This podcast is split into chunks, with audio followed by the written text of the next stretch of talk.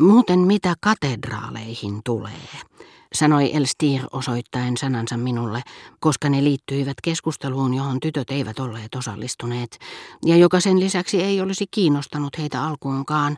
Kuvailin teille taannoin Balbekin kirkkoa ja vertasin sitä mahtavaan rantakallioon, seudulle ominaiseen rantajyrkänteeseen. Mutta katsokaapa toisaalta tätä. Hän sanoi näyttäen minulle vesivärimaalausta. Katsokaa tarkkaan näitä rantakallioita. Luonnos on tehty aivan lähitienoon La Grenierissä. Pankaapa merkille, kuinka nämä mahtavat ja jalomuotoiset jyrkänteet tuovat mieleen katedraalin. Ne muistuttivat todellakin valtavia punertavia tukikaaria, mutta ne oli maalattu hehkuvan kuumana kesäpäivänä, ja ne näyttivät hajoavan tomuksi helteessä, joka oli puoliksi juonut koko taulun alueella, miltei vesihöyryksi muuttuneen meren. Sinä päivänä valo oli tavallaan tuhonnut todellisuuden, joka oli vetäytynyt, keskittynyt siihen, mikä oli tummaa, läpikuultavaa, valon vastakohtiin, jotka vaikuttivat hätkähdyttävän eläviltä, nimittäin varjoihin.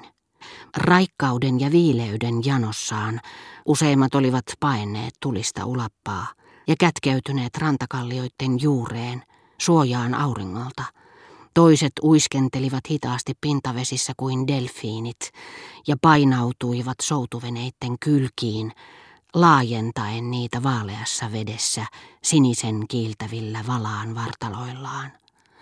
Sanoisin, että nimenomaan niiden viileyden jano välitti parhaiten tuon päivän tulisen helteen tunnun ja sai minut ääneen pahoittelemaan, etten vielä tuntenut Grönieria. André ja Albertin vakuuttivat yhteen ääneen, että minun oli täytynyt käydä siellä jo kymmeniä kertoja. Siinä tapauksessa olin tehnyt sen tietämättäni, aavistamatta ensinkään, että nuo rantakalliot vielä jonakin päivänä herättäisivät minussa moisen kauneuden janon. Ei niinkään luonnollisen kauneuden, jota siihen saakka olin etsinyt Balbekin jyrkänteiltä, vaan pikemminkin arkkitehtonisen.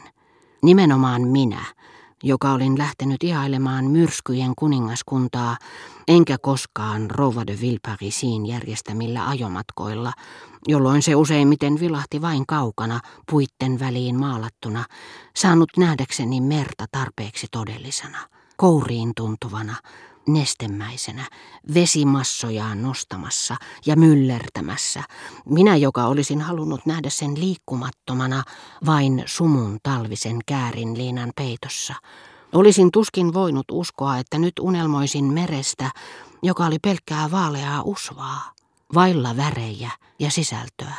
Mutta tätä merta Elstir, niin kuin nekin, jotka unelmoivat helteen hidastamissa veneissä, oli rakastanut nauttinut niin syvästi sen lumoista, että hän oli tainnut kiinnittää kankaalle veden tuskin huomattavan liikkeen, onnellisen hetken sykkeen.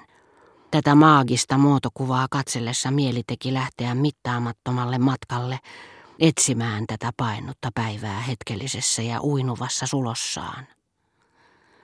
Niin että jos ennen näitä käyntejäni Elstirin luona ennen kuin olin nähnyt hänen maalaamansa merimaiseman, missä palttinaan tai ohueen sillaleninkiin pukeutunut nuori nainen Amerikan lipun alla purjehtivassa huvipurressa, sujutti valkoisen leningin ja lipun henkisen kaksoiskappaleen mielikuvitukseeni, joka alkoi välittömästi hautoa sammumatonta halua nähdä siinä paikassa valkoisia leninkejä ja lippuja meren tuntumassa, mihin minulle ei vielä milloinkaan ollut tarjoutunut tilaisuutta, olinkin aina pyrkinyt merta katsellessani poistamaan näkökentästäni niin hyvin etualalla uimassa olevat lomailijat kuin huvipurretkin, joiden liiallisen valkeat purjeet muistuttivat ranta-asuja, toisin sanoen kaiken, mikä esti minua uskomasta, että ikimuistoiset vedet edessäni tuudittivat siinä samaa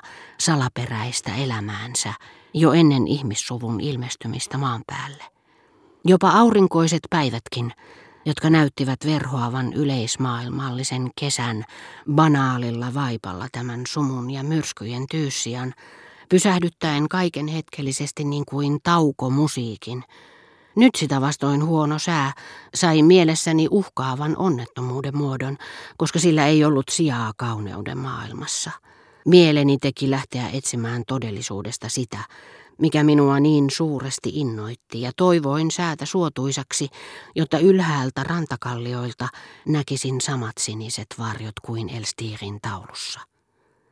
Matkan varrella en enää nostanut käsiäni silmieni eteen niin kuin ennen – Silloin kun luonnossa vielä mielestäni sykki ihmissukua varhaisempi elämä vastakohtana kaikille niille turhanpäiväisille teollisille ihmeille, jotka siihen saakka olivat saaneet minut ikävästä haukottelemaan maailmannäyttelyissä ja muotihuoneissa, ja tein voitavani nähdäkseni merestä vain sen osan, missä ei ollut höyrylaivoja, niin että saatoin kuvitella sen ikuiseksi, siirtää sen aikoihin, jolloin maa erotettiin merestä, tai edes Kreikan historian ensimmäisiin vuosisatoihin, voidakseni vakaumuksella lausua blokin ihaileman Ukko Le Contin säkeet.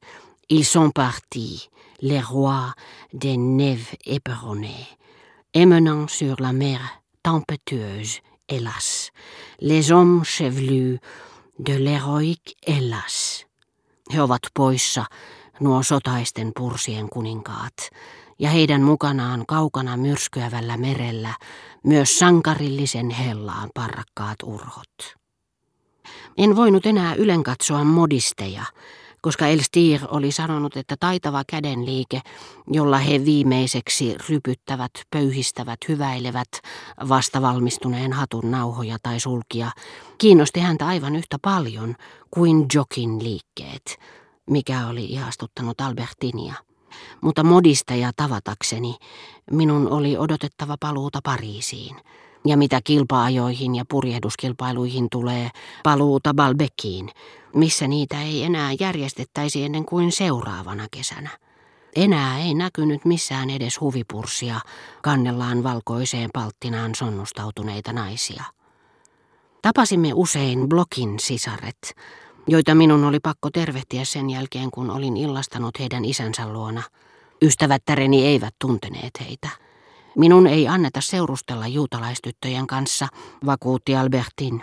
Tapa, jolla hän lausui sanan juutalaistyttö, olisi jo sinänsä osoittanut, vaikka en olisi lauseen alkua kuullutkaan, ettei näitä hurskaitten porvarisperheitten tyttäriä suinkaan elähdyttänyt myötätunto valittua kansaa kohtaan. Päinvastoin he saattoivat hyvinkin uskoa, että juutalaisilla oli tapana surmata kristittyjen lapsia. Sitä paitsi he tekevät lutkamaisen vaikutuksen, nämä teidän ystävättärenne, lisäsi André, ja hymyili tavalla, joka osoitti hänen tietävän, etteivät he olleet ystävättäriäni. Sehän kuuluu asiaan, kun on siitä heimosta kysymys, vastasi Albertin kokeneen henkilön tietäväiseen sävyyn. Totta puhuen blokin sisarukset, nämä liian laitetut, ja samalla puoli alastomat, haaveelliset, röyhkeät, loisteliaat ja homsuiset tytöt eivät tehneet Järin erinomaista vaikutusta.